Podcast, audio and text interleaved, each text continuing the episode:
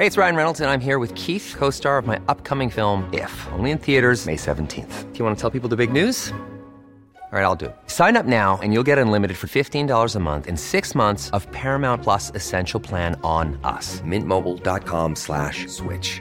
Upfront payment of $45 equivalent to $15 per month. Unlimited over 40 gigabytes per month. Face lower speeds. Videos at 480p. Active Mint customers by 531.24 get six months of Paramount Plus Essential Plan. Auto renews after six months. Offer ends May 31st, 2024. Separate Paramount Plus registration required. Terms and conditions apply if rated PG. Ryan Reynolds here from Mint Mobile. With the price of just about everything going up during inflation, we thought we'd bring our prices down. So to help us, we brought in a reverse auctioneer, which is apparently a thing. Mint Mobile unlimited premium wireless. Ready to get 30, 30, bit to get 30, bit to get 20, 20, 20, bit to get 20, 20, bit to get 15, 15, 15, 15 just 15 bucks a month. So, Give it a try at mintmobile.com slash switch. $45 upfront for three months plus taxes and fees. Promo rate for new customers for limited time. Unlimited more than 40 gigabytes per month. Slows. Full terms at mintmobile.com. The Opinion Line on Corks 96 FM. We've been following this since it broke a couple of weeks ago. The uh, Before Five Family Centre in Churchfield. It officially goes into liquidation today. All the 14 staff members are being made redundant, and there's over 100 families impacted by the loss of the service. Talks are going on in the background with the hope of getting an alternative provider to come in and rescue it. We don't know where those talks are going, but if we do hear anything, and so will you, uh, 100 children had places there, and lots more going on besides. Lots more going on besides.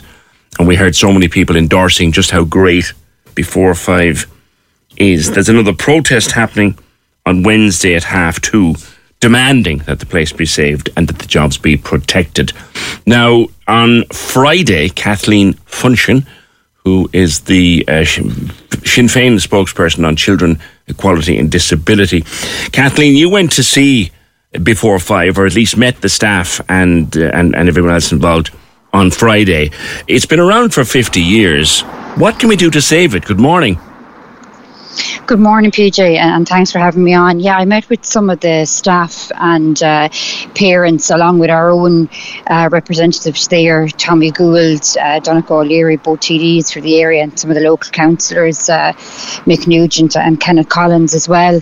So, look, this is obviously extremely worrying and extremely stressful for those who really rely on the service. As you say, it's been in, in existence for 50 years and doing fantastic work, and you could really see the anxiety and stress and also the commitment that staff have to their work and to the families and to the kids that they're really worried for them and like they're losing their jobs as well in all this but yet their their primary concern is is for people using the service mm. so look I, I understand that there is talks as you said at, at the start they're underway and that there is a, um, a strong hope I suppose that it will be taken over by um, you know an existing similar service the kind of for early years or uh, that, that would work in kind of family support early years.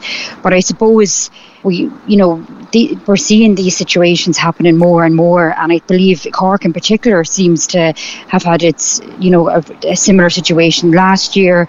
There's uh, pressures in the kind of early years sector right throughout Cork. And, mm. and really, it kind of shows the issues and the difficulties that we have with the current system, you know, where, where people really rely on this service. Uh, really, it is a public service in terms of, you know, access to childcare being so valuable for people in terms of going back mm. to work, going back well, to education, particularly women. If you talk to but the Federation, also, of early providers. Elaine Dunne's a regular contributor here on the show, and they will tell you the problem lies in this core funding model that the money being provided by government just isn't enough to cover what needs to be provided. Now, your party, Kathleen, riding high in the opinion polls or reading about it in the Sunday papers, I give you the keys to the department yeah. tomorrow. What will you do?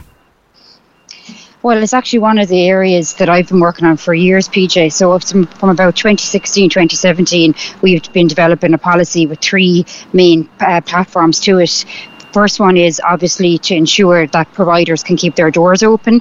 The second one is in relation to staff working in the sector. That's really, really important. We want to see a wage scale, uh, not just a wage increase, but a proper wage scale for staff. Like lots of employments, people go in, they start in point one, they develop over years. We mm. believe that should be the same for this sector.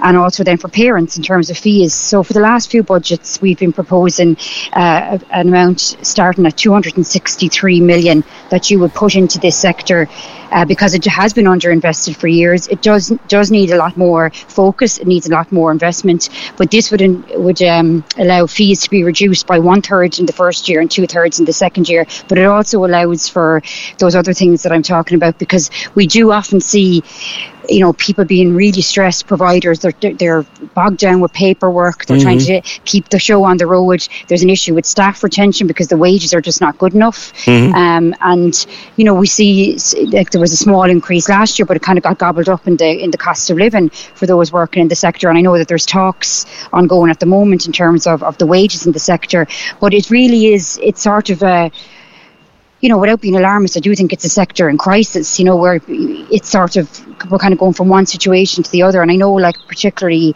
in Cork, there was saying, like, there's a, a place in Carrigaline under serious pressure that are, you know, really finding things difficult. And I think mm. that. Pretty much everywhere in Cork, Kathleen, is under pressure. Yeah. Pretty much everywhere. There is there is a there's there is a, a lot of sectors. And, and just to say as well like that that's replicated kind of throughout uh, many different counties as well. But it is a sector I, I think that hasn't been it hasn't gotten the recognition and it hasn't been given this uh, I suppose it hasn't been taken as seriously as it should have been. Should it be treated as any other part of the education system uh, and brought under the Department of Education once and for all I think what needs to happen is we do need to see, it as exactly what it is, which is a public service. And I do think we need to be moving towards a publicly, fully publicly funded model. But I do believe that there is a role for the Department of Children, not just education, because there's various aspects to the care for children.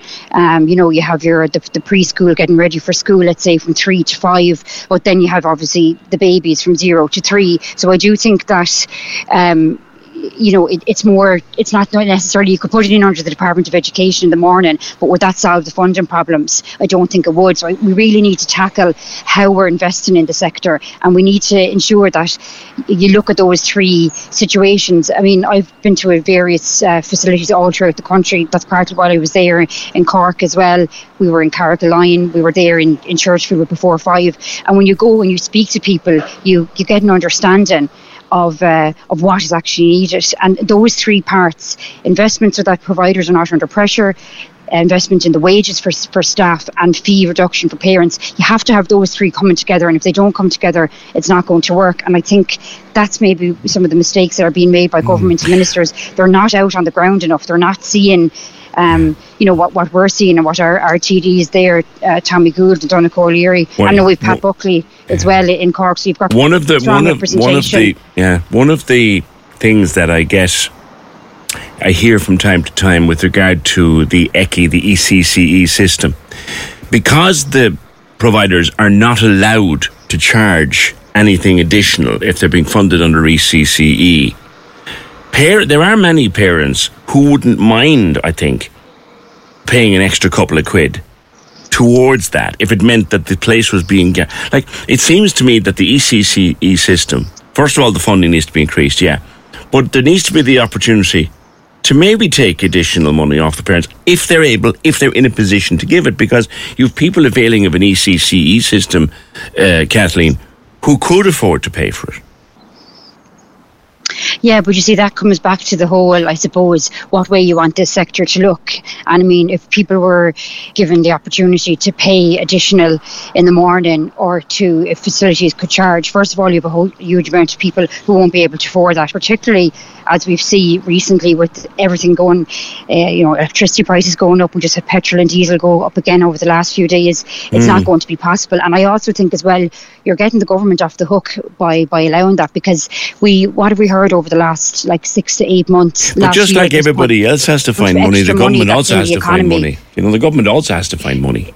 I know, but we also know that there's actually billions in a surplus at the moment, and this is a sector that we know, and it was highlighted so well during COVID, Yeah. how, how invaluable that sector is, and how people, and also as well, uh, we can't forget the actual benefits for children because sometimes, and we're all a bit guilty of that as parents, you're in a panic, you know, you need to, you're trying to get out to work, but actually the benefits for children in the earlier sector, it, it's invaluable. Yeah, and, no- and teachers no will tell you disagreeing that when kids go in after being through the ECCE. So, like, it really is about investment, but it's about making sure that those three points are covered together. And can I say, like, it is one sec, it's something that does frustrate me because we have had our policy for years, every single budget, and we'll be doing the same uh, in advance of this year's budget, proposing those same suggestions, and they would really uh, solve and help a lot of the, the issues that we're seeing, and particularly those issues uh, throughout Cork, you know, where, pe- where people are really just under pressure, whether they're providers, whether they're staff, or whether they're families. Yeah, okay. It's something we'll have to follow with interest. Kathleen, thank you. Kathleen Funchion,